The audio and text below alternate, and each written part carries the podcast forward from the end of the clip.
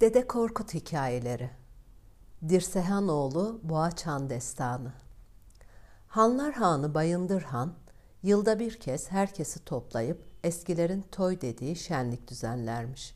Şenlikte yemekler yenir, türküler, hikayeler söylenirmiş. Günlerden bir gün Bayındır Han yine şenlik düzenlemeye karar vermiş. Beyler davet edilmiş. Şenliğe gelen beyler gelenek ve görenekleri öğrensinler diye çocuklarını da getirmişler. Davet edilen beylerden biri de Dirsehan'mış. Dirsehan'ın ne oğlu ne de kızı varmış. Bayındır Han'ın isteğiyle oğlu olan beyler beyaz otağa, kızı olan beyler kızıl otağa, ne oğlu ne kızı olan beyler kara otağa yerleşmişler. Dirsehan durumuna öyle üzülmüş ki yemek yemeden yola koyulmuş. Evine varınca çok sevdiği karısına "Neden bizim de bir çocuğumuz yok? Bugün şenliğe çocuklarıyla gelen beyleri görünce öyle üzüldüm ki. Ne olurdu bizim de bir çocuğumuz olsaydı?" diye dert yanmış. Karısı Açları doyur, çıplakları giydir, borcu olanların borcunu öde, sonra da Allah'a dua et diye öğütte bulunmuş. Dirsehan büyük bir şenlik düzenlemiş. Öyle çok yemek yapılmış ki tüm açlar doymuş.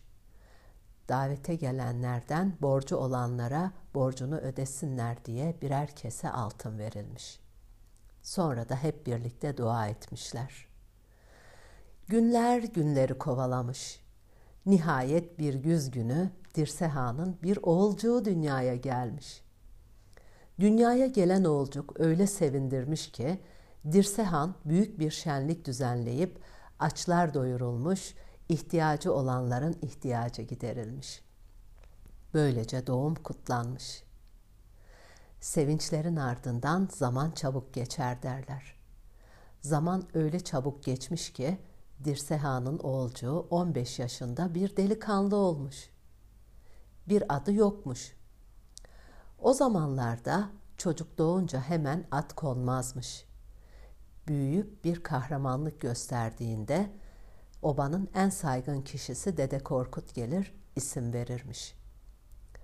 Dirsehan'ın oğlu da henüz bir kahramanlık göstermediğinden adı yokmuş. Atsız oğlan arkadaşlarıyla gezip eğlenirmiş. Bayındır Han yazları develeriyle boğalarını güreşsinler diye serbest bıraktırırmış. Atsız olan arkadaşlarıyla güreş meydanında toplanmış aşık oyunu oynuyorlarmış. Aşık atmaya öyle dalmışlar ki dünyayı unutmuşlar. Bayındır Han'ın en güçlü boğası burnundan soluyarak çocukların üzerine doğru koşmaya başlamış. Atsız oğlanın arkadaşları boğanın geldiğini fark edip kaçışmışlar. Bizim oğlan boğanın geldiğini geç fark edince kaçmak yerine onu durdurmaya çalışırım diye düşünüp yumruğunu boğanın alnının ortasına dayamış. Boğa arka ayakları üzerinde birkaç adım gerilemiş. Atsız oğlan ayaklarını daha kuvvetle yere basarak öyle bir yumruk sallamış ki boğaya boğa, boğa sersemlemiş. Lakin vazgeçmemiş. Yeniden atsız oğlanın üzerine doğru koşmaya başlamış. Atsız oğlan boğanın alnının ortasına yumruğunu dayamış. Bu kez güreş meydanının dışına kadar onu sürüklemiş. Sonra da yumruğunu hızla çekince boğa tepe taklak yere yuvarlanmış. Atsız oğlanın gösterdiği kahramanlığı kayı beyleri övgüyle söz etmişler. Dede Korkut'u çağırmışlar. Dede Korkut o zamanların en sevilen müzik aleti kopuzunu alıp gelmiş. Dirsehan'ı kutlamış. Ona, oğluna atlar, develer, beylik vermesini söylemiş. Sonra da oğlana dönüp Madem ki bir boğayı alt ettin, öyleyse bundan sonra senin adın boğaç olsun. Adını ben verdim, yaşını Allah versin." demiş. Boğaç babasına ve büyüklerine karşı son derece saygılı, ve yiğit biriymiş. Babası beylik verince sevinmiş. Bu duruma sevinmeyenler de varmış. Babasının kırk yiğidi Boğaç'ı kıskanmış. Bir süre sonra Dirsehan kırk yiğidi ve Boğaç'la birlikte ava gitmiş. Avlanırken kırk yiğit Boğaç'ın varlığının Dirsehan için tehlike oluşturduğunu, onu ormanın derinliklerinde bırakıp dönmelerini söyleyerek Dirsehan'ı ikna etmişler.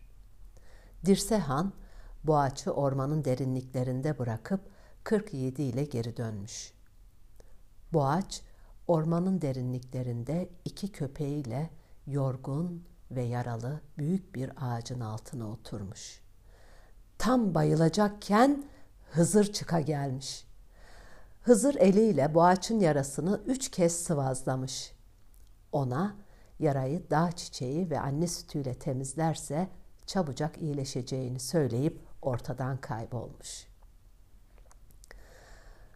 Boğaç'ın annesi onu merakla beklerken Dirse Han'ın döndüğünü, Boğaç'ın dönmediğini görünce üzülüp kuşkulanmış.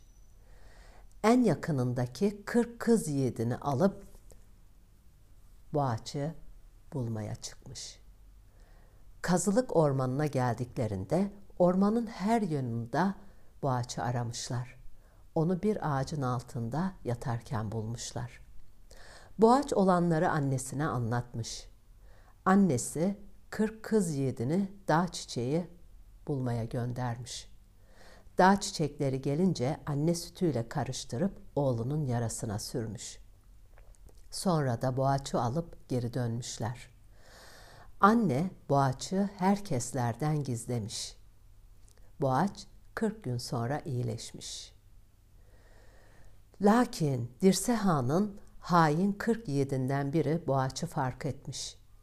Diğerlerine de söylemiş. Dirse Han'ın kendilerini cezalandıracağından korkup onu kaçırmaya karar vermişler. Bir gece gizlice Dirse Han'ın ellerini bağlayıp onu uzağa götürmüşler.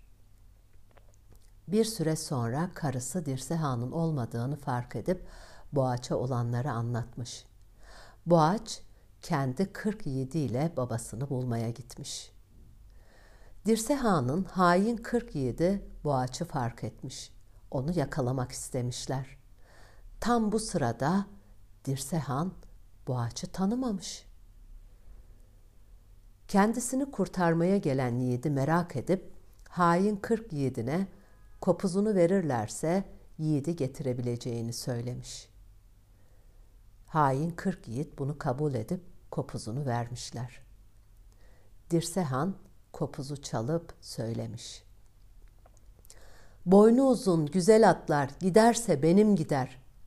Senin de içinde binitin varsa söyle bana. Savaşmadan, vurulmadan dön geri. Ağıldaki on bin koyunumdan giderse benim gider. Senin de içinde varsa söyle bana. Savaşmadan, vuruşmadan dön geri. Develerden kızıl deve giderse benim gider.'' Senin de içinde deven varsa söyle bana.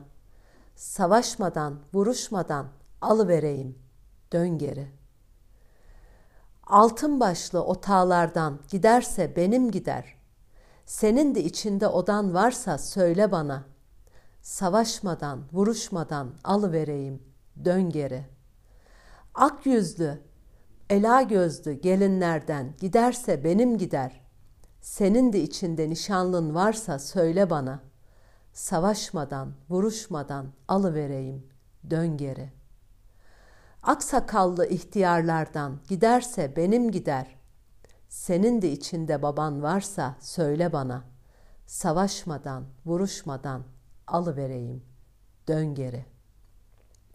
Benim için geldinse yiğit, dön geri. Boğaç bu sözleri duyunca Dirsehan'a şöyle söylemiş. Uzun boyunlu cins atlar seninse benim de içinde binitim var. Bırakmam seni kırk namerde. Develerden kızıl deve seninse, benim de içinde devem var. Bırakmam seni kırk namerde. Altın başlı otağlar seninse, benim de içinde odam var. Bırakmam seni kırk namerde. Aksakallı ihtiyarlardan giden seninse, benim de içinde aksakallı babam var. Bırakmam seni kırk namerde. Deyip babasını kırk namerdin elinden kurtarıp birlikte evlerine dönmüşler. Boğaç'ın kahramanlığı tüm kayı illerinde duyulmuş. Kayı beyleri onu tebrik etmişler. Boğaç'ın kahramanlığını Hanlar Hanı Bayındır Han da duyup ona beylik vermiş. Kahramanlığı herkes duyar da Dede Korkut duymaz mı? Dede Korkut da Boğaç'ın kahramanlığını duyup kopuzunu alıp gelmiş. Boğaç'a övgüler düzüp dua etmiş. Müzik